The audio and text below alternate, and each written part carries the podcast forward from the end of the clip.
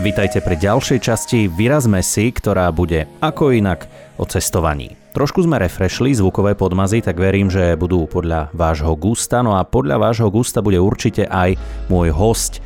Inak moderátora sme zatiaľ nerefreshli, takže aj tentokrát vás na úvod pozdravuje Viktor Wurm. Ak by sa ma niekto len tak opýtal, čo viem o mestách ako Vladivostok, Novosibírsk alebo Chabarovsk, tak asi odpoviem veľmi stručne. Sú v Rusku, teda v tej vzdialenej azijskej časti, no a tu by to asi končilo. A keby som bol dával lepší pozor na zemepise, tak ešte by som asi povedal, že tieto mestá ležia na trase Transsibírskej magistrály. Tak ako má niekto sen precestovať všetky krajiny sveta alebo vidieť všetky divy sveta, tak je celkom bežné mať sen cestovať transsibírskou magistrálou. Je to dlhočizná železničná trať z Moskvy až do Vladivostoku, postavená na prelome 18. a 19. storočia a celá cesta trvá 8 dní vo vlaku. OK, uznávam, že táto predstava niekoho môže priťahovať. Ale oproti mne teraz sedí človek, ktorý dal tomuto putovaniu rozmer skutočného dobrodružstva, pretože vybrať sa z Košíc do Vladivostoku ojazdenou Fabiou HTP prvej generácie, na to už treba byť iný geroj. O zážitkoch z priam až neuveriteľnej cesty, ktorá niesla príznačný názov Nadoraz, mi v nasledujúcich minútach povie Košičan Eugen Fomkin vydať sa na takú dlhú cestu do neznáma, to chce buď poriadnu guráž, alebo trošku znížený, znížený put seba záchovy, ale poďme pekne po poriadku. Čo bol prvotný impuls? Čo ťa primelo k tomu podniknúť túto výpravu? No vieš čo, prvotný impuls bolo taká, taký cestovateľský sen s názvom e, Transsibírska magistrála vlákom. Je to dosť známe aj u nás na Slovensku. Ale e, pracovné povinnosti vlastne nedovolovali na taký dlhý čas e, opustiť Košice, mesto, kde žijem. No a potom, potom sa naskytla možnosť aj v pracovnej sfére, aj v osobnej si vyhradiť tak dlhý čas na, na, na takýto vlastne bláznivý nápad, lebo bláznivý nápad to hodnotím, že aj bol, aj teraz spätne.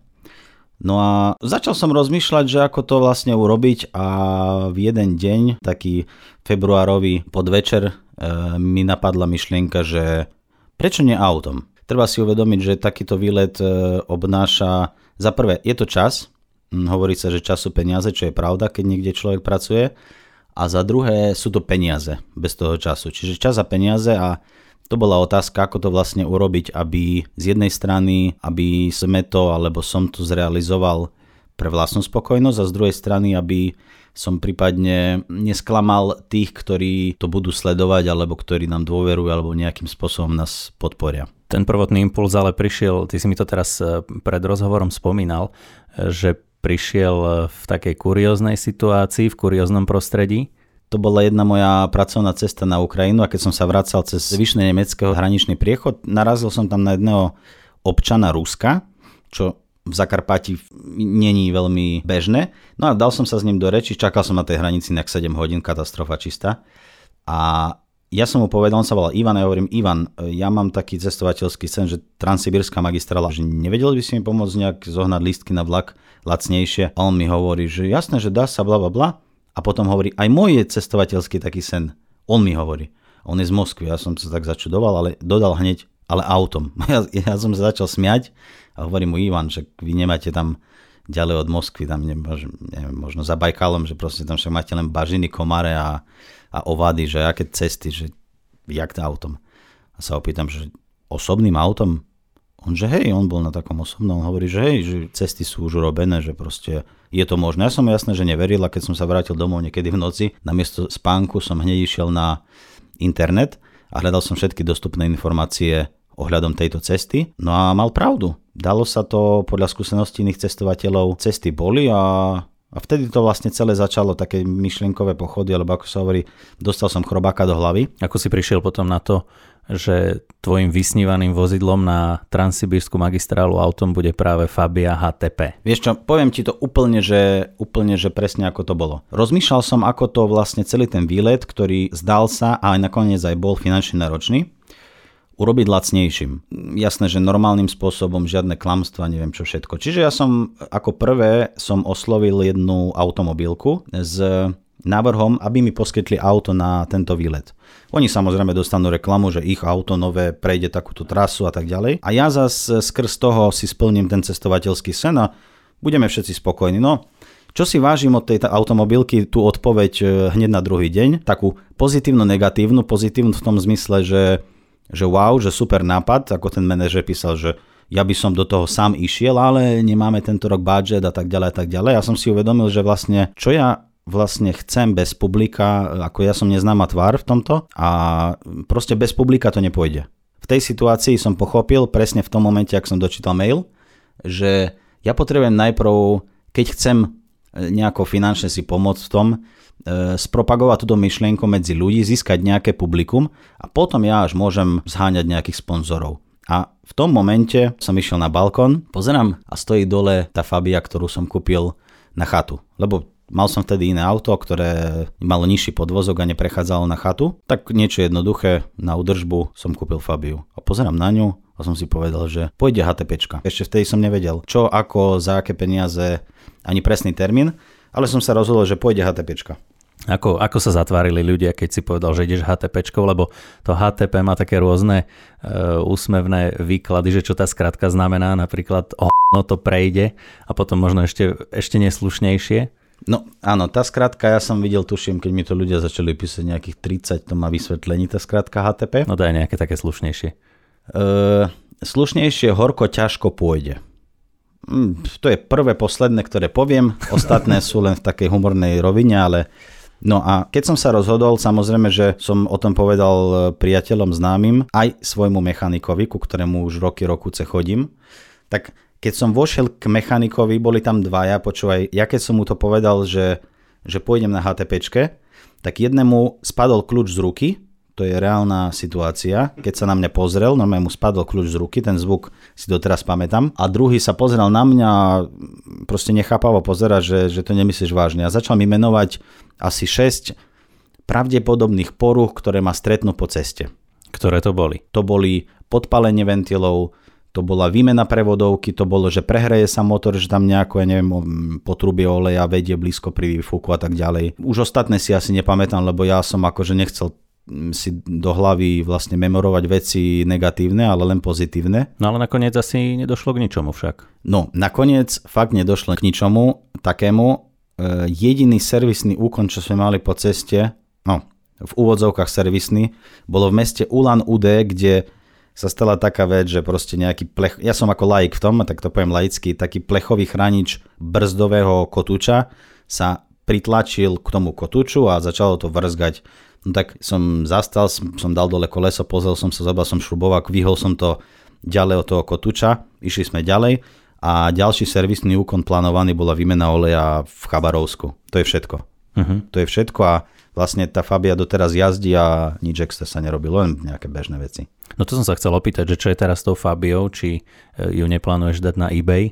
Bola aj taká myšlienka, že sa vrátim a že dám to auto na internet s, typickými slovenskými heslami, že jazdené dôchodcom, nefajčer, Garažované. Garažované, jazdené Európska únia, diálnice, poctivé kilometre, ale to bolo akože také strandovnej rovine. Rozmýšľal som aj nad tým na začiatku, že ju predám, ale vieš čo, určite je to na Slovensku rarita, hej? lebo žiadna slovenská Fabia, aspoň o tom neviem, nebola na takejto ceste, na takejto dlhej a vlastne aj to špecifikum 9 časových pasiem Japonské more, Bajkal, Vladivostok a tak ďalej. A keď aj bola, tak bola určite garažovaná a len do kostola a v top stave a tak ďalej však. tak nejak. Takže ja som si vlastne nechala v podstate plný účel eh, aj ten, na ktorý bola kúpená, ale medzi tým som predal to mm, pôvodné vozidlo, čiže vlastne teraz Fabia je moje jediné presúvadlo mimo MHD mm, tu. Skúsme prejsť k tomu, ako vyzerá tá cesta, pretože eh, cesta vlakom Transsibírskou magistrálou trvá okolo 8 dní, keď som si to dobre pozeral. Autom to bolo samozrejme dlhšie, museli ste predsa len aj niekde zastaviť, prespať, oddychnúť si. Ako často ste si robili zastávky, kde všade ste ostávali a zaujíma ma aj to, že kde ste spali, či to bolo totálne budžetové niekde pod holým nebom, alebo v hoteloch, alebo ako to bolo? No, na začiatku prídem asi k tomu, že ten celý proces prípravy a toho, že kto so mnou pôjde, dopadol tak, že Získali sme na Instagrame nejaký počet sledovateľov, Získali sme pár nejakých sponzorov, ktorí, ktorí nám vlastne nie finančne pomohli, ale nejakými svojimi produktami, čo, čo ponúkajú a tak ďalej.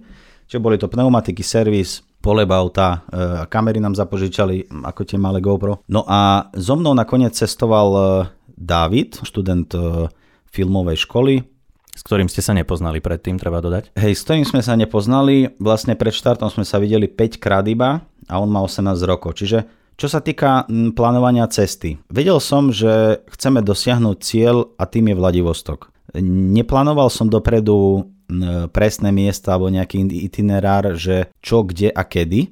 Brali sme to tak, že my chceme sa dostať do toho Vladivostoku, máme na to plus minus toľko a toľko dní a chceme sa aj na tej Fabii vrátiť. Jasné, že sme chceli vidieť Bajkal, jasné, že som chcel skočiť, ja som skočil do toho Bajkalu studeného štvorstupňového.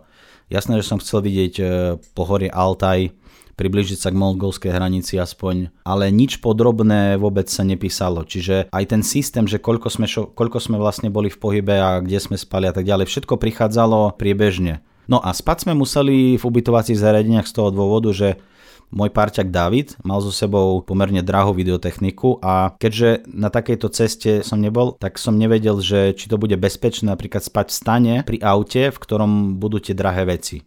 To bol taká, taká aj zodpovednosť, možno tým, že mám viac rokov, mám inak 31 už a David 18, čiže aj tak som to bral možno že proste nechcel som, aby sa niečo také stalo. Preto sme spali len v ubytovacích zariadeniach, samozrejme v lacnejších. Ale tým, že sme každý deň si e, rezervovali ubytovanie v ten deň na ten večer, na tú noc, tak niekedy sa stala aj taká situácia, že už tie lacné varianty boli vypredané a buď sme museli niekde zastať a spať v aute pár hodín, alebo sme museli zvoliť tú možnosť dostupnú, ktorá bola možno aj niekedy cenovo nevýhodnejšia. Ja sa vrátim ešte k tomu, čo si spomenul, že prečo ste nespali pri tom aute, že by to bolo určite nebezpečné. Predtým, ako ste sa na tú cestu vydali, tak určite si mal e, nejaké takéto cestovateľské vzrušenie, nadšenie, eufóriu, že ideš na tú svoju cestu, ideš si splniť ten svoj sen. Ale spomenieš si na Eh, na ten pocit eh, v ten deň, keď si zavrel tie dvere znútra na Fabii a vydal si sa na tú cestu? Z tej celej prípravy, ktorá trvala dva mesiace, kedy som fakt žil len týmto projektom, mm, nič iné, pracovné, to bol najlepší pocit. Na to som čakal, kedy konečne všetko sa vyrieši, všetko sa vybaví a naplánuje čo sa týka e, tej cesty, iba tie potrebné veci a že konečne otočím kľúčom, zaradím jednotku a vyrazím. Toto bol najlepší pocit. Nie, že na tom celom, ale čo sa týka tej prípravnej fázy, to bol najlepšie, čo môže byť. Dobrá, som si istý, že počas cesty určite prišiel nejaký moment, keď si si povedal, že nikdy v živote som do toho nemal ísť, alebo nie? Taký moment, že nikdy v živote by som... Nie, také nebolo. Také nebolo, ale z, za zmienku stojí 8 deň na ceste, to si dobre pamätám. Mali sme za sebou 3900 km za 8 dní. Zaparkovali sme pred hotelom Planéta, to si tiež dobre pamätám, v meste Čelabinsk. Je to také priemyselné mesto, je to už v azijskej časti Ruska. Ja keď som vystúpil z toho auta po 3900 km, išli sme na hotel s tým, že len nejako sa dáme dokopy pár základných vecí a ideme do mesta pozerať čo ako. A ja som pochopil, že mne sa nechce. Mne sa nechce ísť do mesta. Ja som tak rozbitý, že ja nechcem nič, ja len chcem si lahnúť, chcem spať a chcem potom vstať a potom chcem zaspať. To bol taký kritický deň, ten 8. deň, kedy sa mi nechcelo nič. A zaujímavé je to, že akurát e, po tých 8 dňoch, že všetky nasledujúce dni, to bolo presne naopak. Ja som e, sa cítil ako ryba vo vode v aute. Napríklad, ja neviem, sme išli 800 km, nejakých 16 hodín alebo 15 hodín a keď som vystúpil z toho auta, že chceli sme niečo ísť pozrieť vonku, že trebalo chodiť, tak ja som po 20 minútovej chôdzi som bol natoľko unavený, že som chcel buď spať, alebo sadnúť si naspäť do tej Faby. A keď som si sadol za volant, tak už som sa cítil úplne v pohode, oči otvorené, môžem šoferovať ďalších 500 km. No aj telo sa, sa prispôsobilo na ten komfort toho auta. Toto bolo také zaujímavé. A vlastne celú cestu to už tak bolo, že vo Fabii som sa cítil ako v pohode, ako doma môžeme ísť kam len chceme, koľko chceme, ale keď už som vystúpil a niečo bolo mimo auta, tak to bolo ťažké pre organizmus. Musíme povedať, že aj tvoj parťák David uh, si cez tebou išiel v aute, ale aj vzhľadom teda logicky na jeho vek. Uh, v drvivú väčšinu tej trasy si si odšoféroval sám. Koľko to bolo presne kilometrov? No spolu to bolo 26 tisíc kilometrov. Ja ako tak som to zodpovedne bral, že, že David nemal na tú, na tú dobu dostatočné skúsenosti so šoferovaním hej, vo veku 18 rokov. Ja už som nejakú, nejaké mesta na Ukrajine E, dovtedy prešiel, čiže už tú mentalitu som poznal, tých vodičov vlastne z Ukrajiny, Ruska a tak ďalej, proste východný typ vodičov. Čiže ja som vedel, ako to funguje. Tak si východňar. Hej. Vlastne ja som nechcel, aby sa stala taká situácia, že niekde pri Bajkali Davidu robí nejakú šoferskú chybu a dostaneme sa do nejakej nehody, kedy ostane auto nepojazné. Ja to není proste tu za rohom, že zavoláš Ferimu, že poď ma vyťahnuť, ale je to Bajkal je napríklad stadiaľ 7000 km, čiže to by bol už veľký problém, kde by som sa nechcel na neho za to hnevať. Že keď už sa to stane, tak nech sa to stane aj napriek mojim skúsenostiam mne a ja to celé vlastne vyriešim a tak. Čiže ja som to celé šoferoval sám. Bolo to 26 tisíc km za 48 dní, čo je v priemere 550 km na deň. To ja si myslím, že ani kamionista by sa za to nemal hambiť. Za takéto číslo za 48 dní. Bolo to náročné. Keď počítam tie kilometre, tak to je pre takého vodiča, ktorý býva v meste a veľa nepotrebuje chodiť vonku, to je možno taký aj 5-ročný nájazd dokopy. No, dá sa tak povedať. Ja, no, hej, hej. Alebo troj, no. hej, sú takí jasné, že vodič, že 8 tisíc, 8 tisíc ročne a akurát to vychádza nejak, nie? Tak 24, 26. Koľko časových pásem ste e, vlastne prešli a ako to vnímal váš organizmus? My sme vlastne, náš cieľ Vladivostok sa nachádza od e, Slovenska o 9 časových pásiem ďalej, alebo bližšie k Slnku môžeme povedať, ale keďže v lete v Rusku sa čas nemení, e, zima, leto, u nás áno, čiže my sme mali časový posun 8 hodín. Čiže bola taká situácia zaujímavá, že na Slovensku bola nedela 10 hodín večer, čiže ešte víkend, a my už sme sa zobudili o 6 ráno do pondelka pracovného dňa. Už ste museli ísť do roboty. Hej, čiže už sme museli, museli chceli niečo robiť. Kde ste vtedy boli? Pamätáš si? To bola situácia, kedy, kedy som sa zobudil e, prvý deň, prvé ráno vo Vladivostoku o 6 ráno a som sa pozrel vlastne na mobil a keď, keď ti ukazuje na mobile, keď si v roamingu, že koľko hodín je doma a koľko je vlastne tam, kde sa nachádzaš, uh-huh, tak bolo zaujímavé, že nielen hodiny boli rozdielne, ale aj dni, aj týždne, hej, lebo nedela, pondelok. Ale ja som to nevnímal, lebo Organizmus dostal zabrať už len kvôli tomu, že denne cestuješ v aute v tom obmedzenom priestore HTPčky hatchback, ktorá je malá. My sme tam mali možno životný priestor 2 m kubické pre dve osoby na 48 dní, čiže podľa mňa organizmus už taký detail nevnímal, že každé dva dní sa ten čas posunulo hodinu. Iné by to bolo lietadlom, máš ten jetlag, ale my sme nemali žiaden carlag. K tomu priestoru v aute som sa chcel opýtať. Fabia je malé auto, skutočne ešte tá krátka. A teraz tí z nás, ktorí chodia niekedy možno na predlžený víkend, sa zbalia dlhšie ako na dvojtyžňovú dovolenku autom, pretože mám to auto, mám v ňom plno miesta, tak si zbalím okrem desiatich potrebných vecí ešte 30 nepotrebných.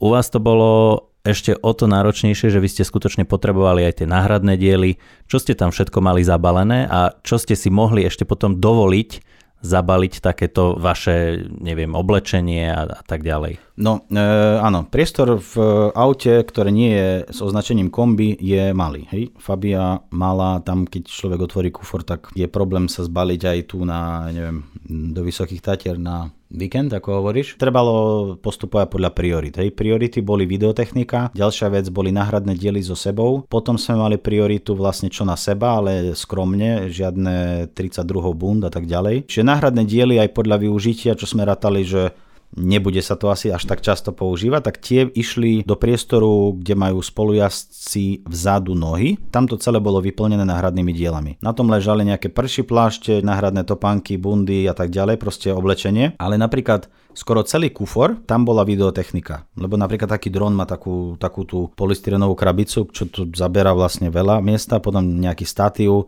nejaký ten stabilizátor obrazu a tak ďalej. Čiže tam sme vlastne využívali celý priestor e, maximálne. Dokonca ešte si pamätám, že toaletný papier, ktorý bol nevyhnutný na každorannú kontrolu stavu oleja, som mal nasunutú, nasunutý na páčke, ktorým sa reguluje výška sedadla po ľavej strane vodiča. Hej? To bolo super miesto Ale na toaletu. Mal, mal si ho po ruke ako na záchode v podstate? Hej, bol po ruke aj na iné veci, možno aj na to, na čo bol vyrobený. Napríklad priehradka pred spolujazdcom, kde sa odkladajú veci. Tam mal David, e, on ju mal permanentne otvorenú a mal tam dnu svoje nejaké veci. E, mal tam nejaké káble, nejaké powerbanky, neviem. A tie dve miesta, čo sú tam na poháre, tak on to využil na dva objektívy. Bolo to v pohode, len v situáciách, kedy na ceste sme nechtia podskočili, vtedy trošku to bolelo, či jak to povedať. Ak boli to také záťažové testy. Mňa by zaujímalo, ako reagovali colníci, alebo prípadne neviem, či vás policajti zastavili, ale colníci, ak vám prezerali auto a teraz videli ten mix, toaletný papier, dron, k tomu nejaké náhradné diely na auto? No, treba povedať, že e, my sme to auto dali polepiť pred cestou, čiže už zvonku vizuálne bolo jasné, že nie sme nejaký, nejaký len že prevážame niečo cez hranice, lebo ideme tu blízko, ale podľa tých miest, ktorými bolo auto oblepené, už zvonku človek videl, aj ten colník, že o čo tu ide. Každý vlastne takýto človek, či policaj, či colník stále pri kontrole si to auto obišiel a prečítal všetky tie mesta. My sme tam mali napísané všetky tie väčšie mesta, ktorými prechádzame. Začínalo to Košicami, končilo Vladivostokom. Čiže prvé otázky ani neboli, že pás alebo čo veziete, ale že či to myslíte vážne a či idete tam alebo idete naspäť, ale vlastne o čo tu ide. No a hej, dron, dron ja, som, ja som sa bál, že na ukrajinsko-ruskej hranici, keď sme išli tam, že bude problém s tým dronom. No ale to sme tak, tak vymysleli veľmi zaujímavo, že prvú napadnú takúto krabicu, kde bol stabilizátor, ktorá bola identická s krabicou z drónu, sme ju dali na vrch, tá s dronom bola dole a prvé, čo sa pýtal colník, a to bolo inak na každej hranici, že čo máte v tej polystyrenovej krabici. Uh-huh. No my sme ju otvorili, akože úplne v pohode, ukázal som, že stabilizátor na kameru, ukázal som kameru a už k tej spodnej už sa, už sa ani nevrácal, už bol spokojný. Čiže e, chvála Bohu, s dronom nebol problém, ale bál som sa, že bude. Čo sa týka lietania s tým dronom, ako to je v e, Rusku? E, možno to bude znieť nezodpovedne, ale poviem ti pravdu, že neviem, ako to je v Rusku a neviem ani, ako to je na Ukrajine. Na Ukrajine sme, aj v Rusku sme lietali s tým dronom len v miestach, ktoré neboli nejako extra osídlené. Znamená, David e, by si nedovolil opustiť v Moskve niekde na Červenom námestí ten dron, ale v takých tých odľahlých miestach, príklad hej, medzi mestami je 1000 km, no jedno auto prejde za 5 minút, tak, e, tak tam sme s tým problém nemali. Ale bali sme sa jednej veci, keď sme boli pri mongolskej hranici, čo je vlastne tam nejakých 50 km je border zone, prihraničný priestor, kde je zákaz nachádzať sa bez úmyslu prekročiť hranicu, že len tak tam nemôžeš ísť, tak tam som na Google Maps som videl jednu krásnu 30 km rovnú cestu, kde napravo naľavo sú hory a už už v momente príprav som cez Google Maps a Street View pozeral, že tam to bude veľmi dobre pustiť dron. No a nakoniec e, sme to neurobili, lebo tam sme aj nejaké vojenské veci sme videli a proste nechceli sme si neplánovane predložiť pobyt v Rusku. To Rusko je celkom známe na internete a YouTube je toho plný videami napríklad zo série Willa Vraša, ktoré zachytávajú najkurióznejšie okamihy nielen z ciest, ale tak asi hlavne z ciest a, a tú ruskú vynaliezavosť.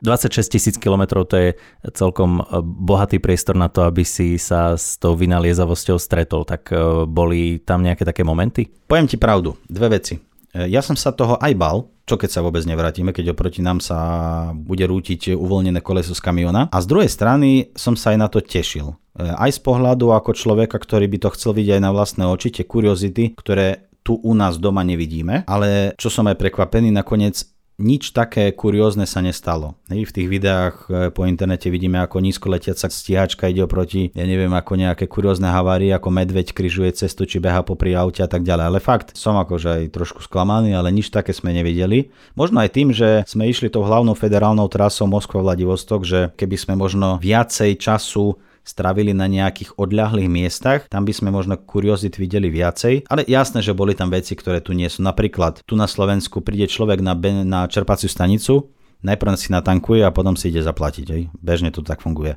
V Rusku nie. V Rusku zaparkuješ, musíš ísť najprv zaplatiť, musíš povedať presný počet litrov, napríklad 30 litrov 95 povieš stojan, najprv zaplatíš, potom si ideš tankovať. Aj to je prvá vec. V Kazachstane sme zastavili, podotýkam, pri diálnici, pri super trojprúdovej, akože tam aj naspäť 6 pruhová diálnica. Skoro ako Bratislava Košice.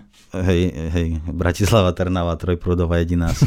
No a panelová, nová panelová diálnica, zastavili sme na benzínke, ktorá ležala priamo pri diálnici. A predstav si, neviem, či si vôbec také videl, stojany na čerpacej stanici boli originál s ciferníkom ako hodinky, Čiže tie litre ukazovalo po jednotkách. Prišiel som ku pokladni, hovorím 15 litrov 92, lebo tam 95 nebola. Prišiel som k autu, dal som pištol dnu, ona mi zakričala, že mám niečo stlačiť, ja som to stlačil, začal benzín tiecť.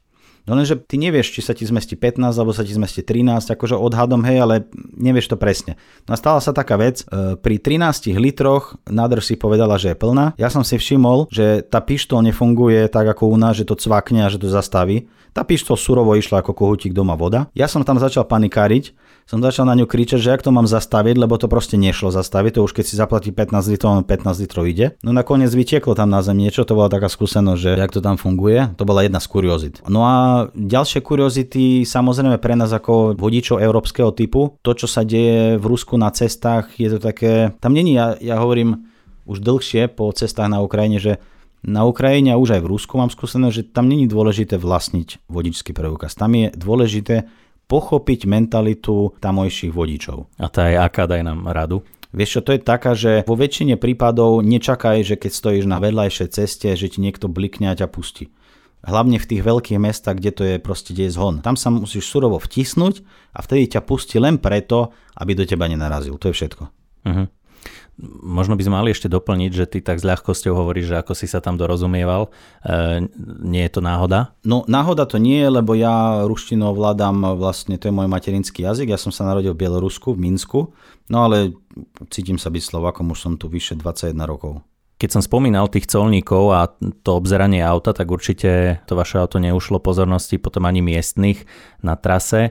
Ozývali sa k vám, boli zvedaví, že čo je to zač, odkiaľ ste, prečo ste. Myslím, že čím východnejšie ste boli, tým menej asi ľudia miestni mohli vidieť značky slovenské. No, tak to aj je. Tak to je. E, to auto, vlastne ten, ten, ten polep a plus so značkami Európskej únie, tak e, vzbudzovalo to pozornosť, ale ja by som povedal, že ako na ceste ani veľmi nie, tam každý si niekam ide, každý si pozera vlastné ciele, taký som mal pocit, hlavne v tých veľkých mestách. No mali sme dokopy za, za tú celú dĺžku 8 zastavení policiou a každý policajt nás neriešil ako bežného účastníka v cestnej premávke, ktorý niečo buď urobil alebo kontroloval dokladov, ale v prvom rade pozeral na špz obišiel si auto a sa nás vypitoval, že ako, prečo a na čo a, a čo lebo chceli vedieť na to odpoveď hlavne. Z tých 8 inak zastavení človek by čakal, že sme 6 platili pokutu, ale pravda bola taká, že iba dvakrát. No ale tie iné zastavenia, tých 6 bez pokut, pomohlo podľa mňa, že no, za prvé dostali nejaké suveníry od nás z Košic a z,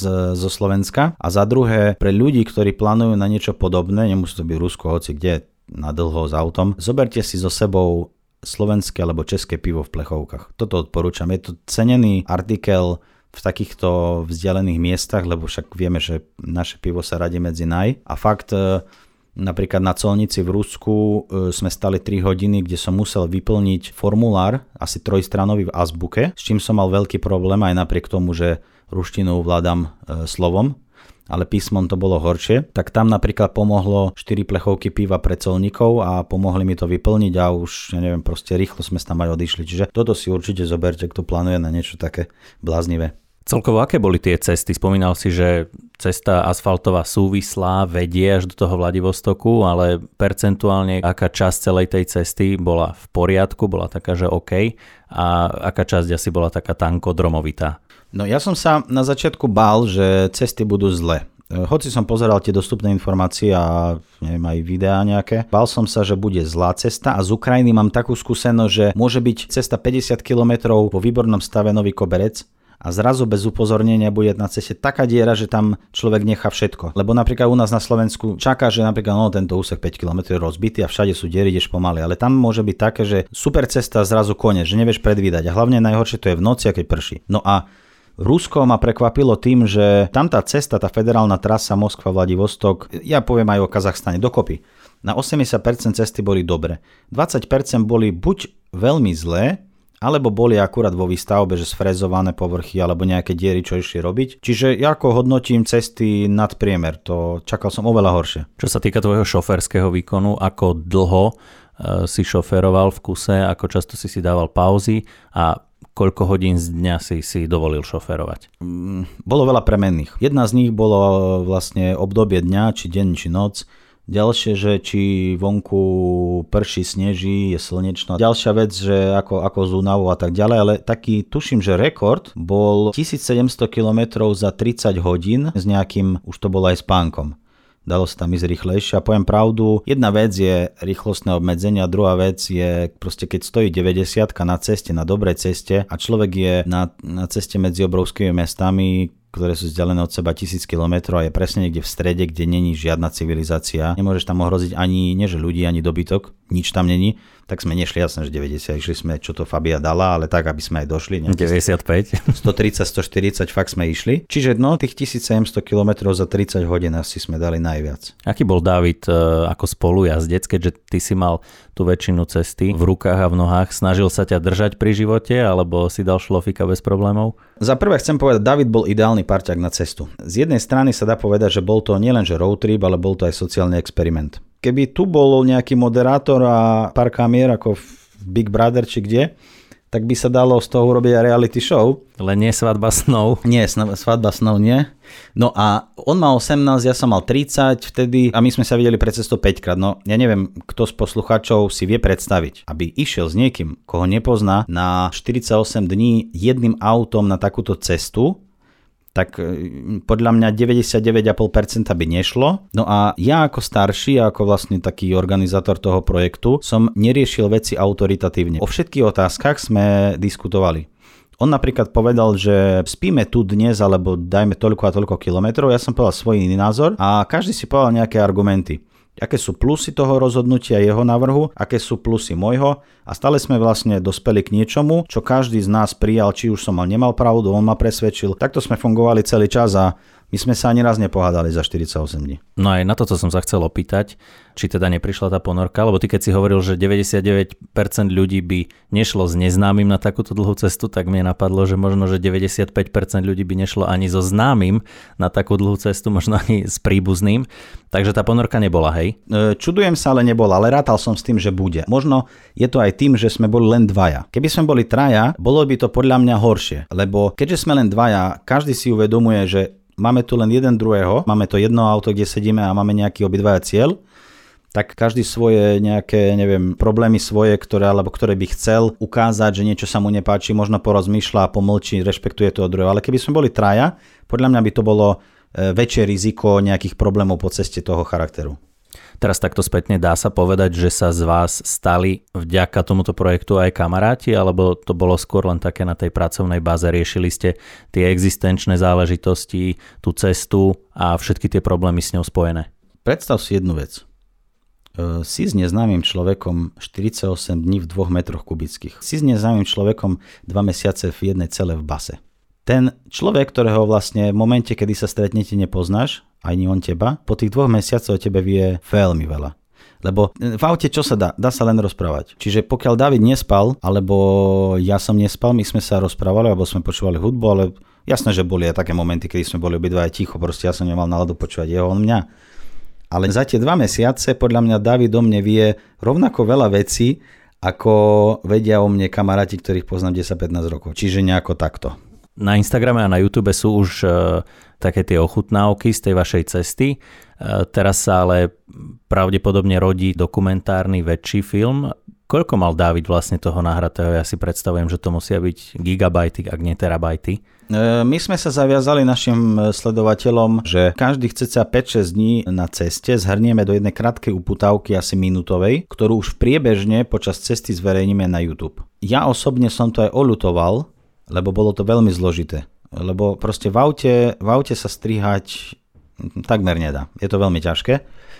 A keď sme, keď sme to proste odparkovali, išli sme sa ubytovať a potom sme išli niekam niečo pozerať, tak bolo ľúto napríklad tých 4-3 hodín, kedy by David musel to strihať. No ale snažili sme sa to splniť, lebo sme to slúbili a teraz e, prebieha strih toho záverečného dokumentu. David má 5 terabajtov materiálov z cesty. Takto možno objasním, že Cesta z Košic do Vladivostoku, ktorá trvala 25 dní, na časovej osi už vytriedené znamená, že sme na časovú os dali len také, taký hrubý výber toho, z čoho ďalej budeme stávať. Má to 30 hodín záberov z 25-dňovej cesty.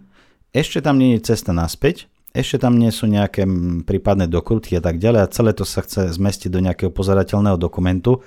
Čiže je to dosť ťažké, keď, keď proste je veľký výber a treba z toho urobiť. Jak sa hovorí, že píšem ti dlhý list, lebo na krátky nemám čas. Poďme teraz na tú vašu cestu nie z pohľadu vodiča, ale z pohľadu cestovateľa. Čo ti utkvelo v pamäti, spomeň možno, že e, konkrétne mesta, čím sú zaujímavé. Ja osobne ich poznám len e, vďaka názvom z KHL, takže ja ti viem priradiť maximálne k Vladivostoku, že admirál. No čo sa týka miest, tak e, v Moskve pred touto cestou som raz bol pracovne, dokonca autom, čiže Moskvu, o Moskve som už predstavu mal. Je to neviem koľko majú obyvateľov, ale mne sa zdá, že nejak neoficiálne nejaký 25 miliónov, neoficiálne. To je brutalita, tam je 8 prúhov v jednom smere, tam zaváhať napríklad na ceste sa nedá. Je to obrovské mesto. Ešte toto poviem zaujímavé, že každé mesto je niečím iné. Poviem to zase z pohľadu šoféra. E, napríklad v Irkutsku, to je mesto pri Bajkali, ktoré leží 70 km od jazera. Vodiči na oranžové svetlo prechádzajú ešte a na prvú, druhú sekundu červeného ešte stále preletia križovatkou. E, v meste, ktoré bolo predtým, Krasnojarsk, neviem koľko je to vzdialené, možno 1000, možno 1500 km, neviem presne. No to je jedno. Hej. tak tam je to opačne. Tam už keď začne blikať oranžová, vodiči už stoja. Čo to znamená? Že ak prídeš z Krasnojarska do Irkutska a budeš jazdiť v Irkutsku e, systémom krasnojarským, že slušne zastavuješ na oranžovú, tak vzadu za tvojim autom skončí kamión, autobus a ešte nejaké ďalšie auta. Čiže každé bolo trošku iné, aj kvalitou ciest a tak ďalej. No a tie zaujímavé miesta, čo mi utkvelo v pamäti, tak určite pohorie Altaj. Tam to je vlastne príroda bez nejakej extra infraštruktúry. Keď sú tam turisti, tak sú väčšinou buď na bicykli alebo v vlastných autách. Nič tam také masové nie je. Každú chvíľu stojíme, lebo nejaká krava prejde cestu, ovce, dokonca aj ťavu sme tam videli vonku, divé kone kone bez zjavného majiteľa. Bolo zaujímavá aj dedinka Tašanta, to je pri mongolskej hranici. Tam my sme sa rozprávali s jedným pánom, ktorý pracoval na benzínke. Vlastne o všetkom. Ja som sa opýtal na všetko, čo ma zaujímalo a on bol taký veľmi taký milý, pokorný, skromný ale bolo mi divné, že celý čas mi pluje pod nohy. Celý čas pluje a pluje a pluje. No a nakoniec nám povedal, že on má vlastne, ja možno teraz budem hovoriť neúplne presne, ale že je vlastne majú Ramadan. Nie som si istý, či to je správne, ale dobre, mal proste nejakú tú vec a on to veľmi silno tak dodržoval až do tej miery, že od východu slnka do západu slnka nie to, že nejedol a nepil vodu, on nemohol ani hltať sliny. A čo mi ešte tak utkvelo v pamäti, tak to bol ten moment, kedy proste ideš 25 dní a zrazu vidíš, ako sa k tebe približuje značka Vladivostok. To, to, bolo brutálne. Aj, aj tie mosty, aj vlastne ten kontakt s morom konečne po tej dlhej dobe. Vo videu si si tak aj víťazoslávne zakričal. Ti poviem, že ja som, my sme boli obidva ticho. Normálne, že nebudem klamať, ten výkrik bol urobený kvôli videu. Trebalo proste zakričať, ja som zakričal, ale inak my sme boli obidva ticho, my sme, my sme čumeli my sme sa na seba pozreli, vidíme tabulku Vladivostok, jasne, že zodratý, zbytý, rozbitý z cesty a že už konečne sme tu, že pre Boha, však to je, to je, to, to je 11 tisíc kilometrov napriamo. To bolo akože takéto, Ťažko povedať. Mňa by ešte zaujímalo, ty si videl Foresta Gampa však. Sa mi zdá, že hej, ale nie som si istý. No je tam taký moment, on sa rozhodne z ničoho nič, že ide niekde bežať a potom beží na koniec mesta, potom beží na koniec e, toho kraja, potom beží až na koniec štátu a potom do breženie až, až e, do oceánu. A v jednom momente sa proste len tak z ničoho nič strhne a začne kráčať domov a všetci sa čudujú, tí, ktorí sa k nemu pridali, že čo teraz, že čo máme robiť a on proste, on si ide domov. Nenastal takýto moment presne aj v tom Vladivostoku, že došli ste a čo teraz? No, mm, krátko po príchode nastal ten moment, eh, jak sa hovorí, že satisfaction, proste náhle uspokojenie cestovateľských túžob a prvé, čo telo pochopilo, že treba oddychnúť si. To znamená, ja napríklad osobne som spal približne 30 hodín s nejakými prestávkami na fyziologické potreby. To je všetko. Mne sa nechcelo nič, ja som chcel oddychovať. Normálne telo, ja som spal pri mne bola, ja neviem, hudba, budík mi zvonil a ešte je to aj na videu, ako proste žiadna reakcia, nič. Telo spí. No a my sme sa rozhodli, že už keď sme tu, tak budeme tu 4 dní. Za tú dobu sme navštívili nejaké zaujímavé miesta tam vo Vladivostoku a mali sme v pláne ísť ešte 270 km až po hranicu so Severnou Koreou. To bolo v pláne na začiatku. Ale poviem ti pravdu, že nakoniec sme od toho upustili kvôli tomu, že zabralo by to celý deň. Bola by tam zás border zone, treba pochopiť, že je to Severná Korea, nie je to Mongolsko. A je tam vlastne taký trojcip. Severná Korea, Čína, a Rusko. Už keď si tie krajiny povieme, že Severná Korea, Rusko a Čína, tak asi tam nás nebudú veľmi vítať, že poďte si to odfotiť a tak ďalej. O drone ani rozprávať nebudeme. Tak nakoniec sme od toho upustili, hoci ako, tak symbolicky by to bolo zaujímavé, že, že Fabia, že bola aj my, nie len Fabia, pri plote Severnej Korei, toto som aj chcel zažiť, ale nakoniec sme sa rozhodli, že ostaneme v Vladivostoku, radšej ten deň využijeme inak. No a potom nastal ten moment, kedy trebalo naštartovať auto a vyraziť domov lebo to už bola trošku iná cesta. Tá motivácia, keď sme išli tam, bola tá cestovateľská, chceme to zažiť, ale cesta naspäť už to bolo aj trošku aj púd seba zachovy, ja sa chcem vrátiť domov. Mm, nie, že chcem, ale už aj musím. Bolo to samozrejme zaujímavé, lebo mali sme v pláne ešte iné miesta. Sme napríklad po ceste poznali jednu slečnu pri jazere Bajkal, ktorá nám slúbila, ona je z Novosibirsku, Olga, ktorá nám slúbila, že nám ukáže mesto a tak ďalej, tak aj, aj na to sme sa tešili, že bude sa nám venovať miestny človek a tak ďalej. No ale cesta naspäť bola už trošku iná. Už to bolo aj fyzicky, aj psychicky iné, ale v pohode. Už ste to asi tlačili očami však. Už sme to aj tlačili očami a z mesta Jaroslavl, to je pri Moskve asi 400 km, to je miesto vlastne, kde spadlo letadlo Jak-42 s našim hokejistom Palom Demitrom, to je asi 2200 km od Košic. Stamať sme už išli bez nejakého zaujímavého miesta, že by sme chceli niekde zastať niečo vidieť, čisto sme už stamať sa potrebovali dostať domov.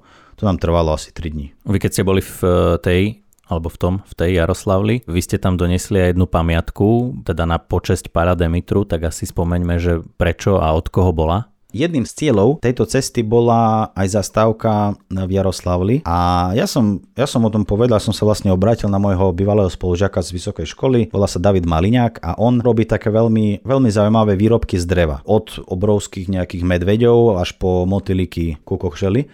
No on vyrobil taký drevený obraz z masívu, kde Páľo je zobrazený, ako dal nejaký výťazný gol nepamätám z jakého zápasu to bolo, ale tá fotka je dostupná. A on vlastne ho e, vytesal do dreva. No a my sme to mali v pláne najprv tam sa zastaviť vlastne v tej Jaroslavli po ceste tam, čo nám nevyšlo, takže vlastne ten obraz nami cestoval nejakých 24 tisíc kilometrov, až sme nakoniec na spätnej ceste prišli do Jaroslavle, tam sme si pozreli všetky tri pietné miesta tejto tragédie, no a tam sme to nechali vlastne pri pamätníku na mieste, kde sa stala tá letecká tragédia.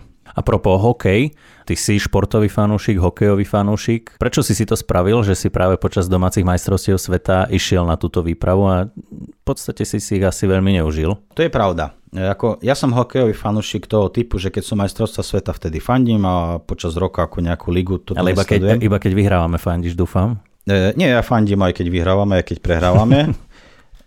Ale tak to vyšlo, akože keď boli minulé majstrovstvá sveta v Košice a Bratislave, tak e, som bol tu. Dokonca som bol v 2014 v Bielorusku na majstrovstvách sveta a tam to vyšlo veľmi dobre. Slovensko, Kanada, Slovensko, Česko, Slovensko, Švédsko a Slovensko, Dánsko sa podarili 4 zápasy. Ceny boli veľmi sladké tam. No a tak to vyšlo, no, že majstrovstvá sveta v hokeji a my akurát v tom termíne sme odišli, čiže mm, ja som osobne nevidel žiaden zápas, nebolo to ani možné. Niekde pri Bajkali už sme boli a tam bol posun, tuším, nejakých 5-6 hodín, asi 6 a bol nejaký zápas, čo na Slovensku bol večerný čas, ale pre nás to bolo nejaké 3 ráno, či 4, to sme nemohli pozerať. Čiže hej, akože je to škoda, že majstrovstva sme tu nezachytili, no ale tak... No tak o nič ste neprišli zase. Hej, je to priorita. Štvrťfinále nevyšlo ako vždy. Hej. Ako ste to tam mali so signálom s internetom, keď už sa bavíme o pozeraní toho hokeja? Dalo sa to s internetom? No, musím povedať, že slovenskí operátori by si mali zobrať príklad, čo sa týka ceny. My sme mali neobmedzený internet, my sme mohli filmy pozerať počas cesty čo? na mesiac cca za 12 eur. Mali sme dve, dve také SIM karty, sme si kúpili v Moskve a čo sa týka pokrytia, tak e, v mestách to bolo ako u nás, v pohode hoci kde, 4G, 3G a mimo miest boli miesta, kde nebol žiaden signál ani telefonovať, ani internet, ale ja by som povedal, že nejakých 70% cesty mimo miest po tej trase signál bol, dokonca aj sme si cez internet vedeli púšťať nejaké pesničky, videá. Asi by sme boli radi, ak by si z príklad z cien zobrali aj naše benzínové pumpy. No to bol ďalší paradox, že my keď sme vyrážali zo Slovenska, tak benzín na Slovensku stal euro 40. Išli sme na Ukrajinu, tam stal euro. Z Ukrajiny sme prešli do Ruska, tam stal 65 centov keď sme išli z Ruska do Kazachstanu, lebo my sme jednu časť trasy, asi 2,5 tisíc km prešli cez Kazachstan, tak my sme z Ruska zo 65 centov klesli na 35 centov, čo už bolo, že ty kokso. My sme za 10 eur natankovali 28 litrov. No boli sme tam asi cca 3 dní, jazdili sme na ten lacný benzín a keď sme sa po troch dňoch vracali naspäť z Kazachstanu do Ruska z 35 centov na 65 centov, už sa nám to nepáčilo, už sme na to tak pozerali, no už teraz bude drahšie. To bola deflácia a inflácia potom v praxi. No a my sme vlastne vyrazili zo Slovenska, kde bol euro 40, no ale jak sa hovorí, na dobre si človek zvykne ľahko a tak už vtedy sa nám to zdalo byť e, drahé. No ale poviem pravdu, že keby v Rusku nestal benzín, koľko stojí 65 centov, tak bolo by to veľmi ťažké finančne zrealizovať, lebo my sme spálili dokopy, keď sa nemýlim, 1800 litrov benzínu, čo je takmer dvojnásobok váhy auta tej konkrétnej Fabie. Koľko to celé stálo? Celé e, presnú sumu vyčíslenú doteraz nemám, lebo my sme totiž to chceli, hej, písať si všetko. Nevyšlo to. Trvalo to asi 2 dní, kedy sme si písali a potom sme si len odkladali bločky. No teraz si predstav bločky zo 48-dňovej cesty, niekde u mňa v skrini. Čiže odhadom je to okolo 5,5 tisíc eur celé to. Dalo by sa to samozrejme urobiť lacnejšie, ale trebalo by si v tom prípade odpustiť spanie v ubytovacích zariadeniach, penziónoch, moteloch, hoteloch, ale originál na divoko. Stan. Keby som išiel druhýkrát na takú istú cestu, po tejto skúsenosti, tak e, by som sa už nebal spať v stane. Lebo už sme to videli, že v pohode rozprávali sme sa s miestnymi a aj nám rozprávali kamionisti rôzne príbehy z rokov 90., ako to tam fungovalo, že boli banditi pri cestách a že vyberali nejaké tam mýta neexistujúce a tak ďalej. Ale takisto ako u nás sa to zmenilo, aj tam sa to zmenilo, že takéto nebezpečie není na ceste, takéto jednoduché. Už je v oblekoch. Hej. Tak ako u nás, dobre. v oblekoch, no. Čo robí Fabia dnes? No dnes Fabia stojí nedaleko miesta, kde vlastne rozprávame o tejto ceste, čiže Fabia dnes beží pekne na tri valce, všetko funguje, nejaká tá kontrolka svieti, ale sú známe týmto, ale v pohode ide ako každé iné auto, aby som povedal, že nekazí sa nie že povedal by som, ona sa nekazí, ona ide stále. Stále, keď, keď je naleješ benzín, ona ide. Hovorí sa, že dvakrát do tej istej rieky nevstúpiš, tak e, moja otázka vyplývajúca z tohto, z tohto porekadla či príslovia je, že či vstúpiš? Čo sa týka tej krajiny, hej, keď si zoberieme, aká je veľká, tak my sme nevideli, no my sme videli málo, lebo my sme len ju prešli východ-západ, hej, je tam plno miest, ktoré sú zaujímavé. Či by som ešte raz išiel na niečo podobné, išiel by som. Trošičku inak by som to už e, vlastne naplánoval celé, ale poviem ti pravdu, viac ma teraz láka v tomto období e, juhovýchodný smer. Zase je to východ, ale je to juhovýchodný smer a to je Kazachstan, Kyrgyzstan, Tadžikistan, Uzbekistan, e, Turkmenistan, Irán už som musel vyškrtnúť kvôli bezpečnostným veciam, čiže trajekt cez Kaspické more, Azerbajdžan, Arménsko, Turecko, no a cez Rum, Bulharsko, Rumunsko, Maďarsko a na Slovensko. Je to určite na dlhšie, e, poviem pravdu, že neviem, kedy sa to podarí zrealizovať, ale toto je vlastne bod 2. Toto je ďalší cieľ. No tak na to sa budeme veľmi tešiť, ak k tomu dôjde. Ešte úplne na záver povedz, kedy asi by sme mohli očakávať to finálne video, keď je toho na strihanie strašne veľa? No najprv som mal také silné reči, že do týždňa, že do konca roka bude hotové. Lenže to bolo ako, ako nejaký, ja neviem, ako nejaký plán na výstavbu dielnice spomínanej Kožice Bratislava. Vieš, ale keď si nepovedal, že do konca ktorého roka, tak to bolo OK. Hej, to je pravda, to som nepovedal, čiže môžem ako politik sa vyhovoriť, že do konca roka to bude, ale možno 2020. Nie, je to v takej fáze, že hrubá stavba je postavená, ale treba ešte urobiť omietku, treba dvere osadiť a tak ďalej, čiže ešte je veľa s tým roboty a ťažko mi povedať, kedy bude, ale do konca niektorého roku určite. nie, nie. Bude to, určite je to teraz priorita číslo 1. Nie ďalšia cesta, ale dokončiť vlastne to, čo dokončiť treba. Kde ho potom nájdeme? Určite bude na YouTube. Či ten výsledný dokument bude hodný nejakého miestneho kina alebo nejakej premietačky pred uverejnením na YouTube, Uvidíme až v záverečnej fáze toho, ale poviem ti pravdu, je to zložitejšia činnosť ako tá samotná cesta, toto video, keď to vidím, ako, ako to urobiť. No pre mňa osobne je to zložitejšia. Verím, že pre Davida je to ľahšia funkcia, ako sedieť pri mne bez volantu, inak toto som mu vôbec nezavidel. Tak pozdravíme na záver asi aj jeho, pretože aj jeho veľkou zásluhou je, že sa to všetko podarilo. A budeme sa tešiť na ten film, ďakujem, že si tu bol a ak sa niečo podobné ešte niekedy udeje aj tvojim príčinením, tak budem rád, ak o tom budeme vedieť. Ak chcete vidieť obrázky a videá z Eugenovej a Dávidovej cesty, určite si pozrite Instagram a takisto YouTube kanál Nadoraz. Stojí to naozaj za to. No a ak sa vám zaspáči náš podcast Výrazme si, nezabudnite sa prihlásiť na odber cez vašu podcastovú aplikáciu, či už je to Spotify, Apple Podcasts alebo ďalšie platformy. V budúcnosti sa vám to určite vráti, minimálne v podobe upozornenia na najčerstvejšie diely a možno aj z nich načerpáte inšpirácie, kam si vyraziť.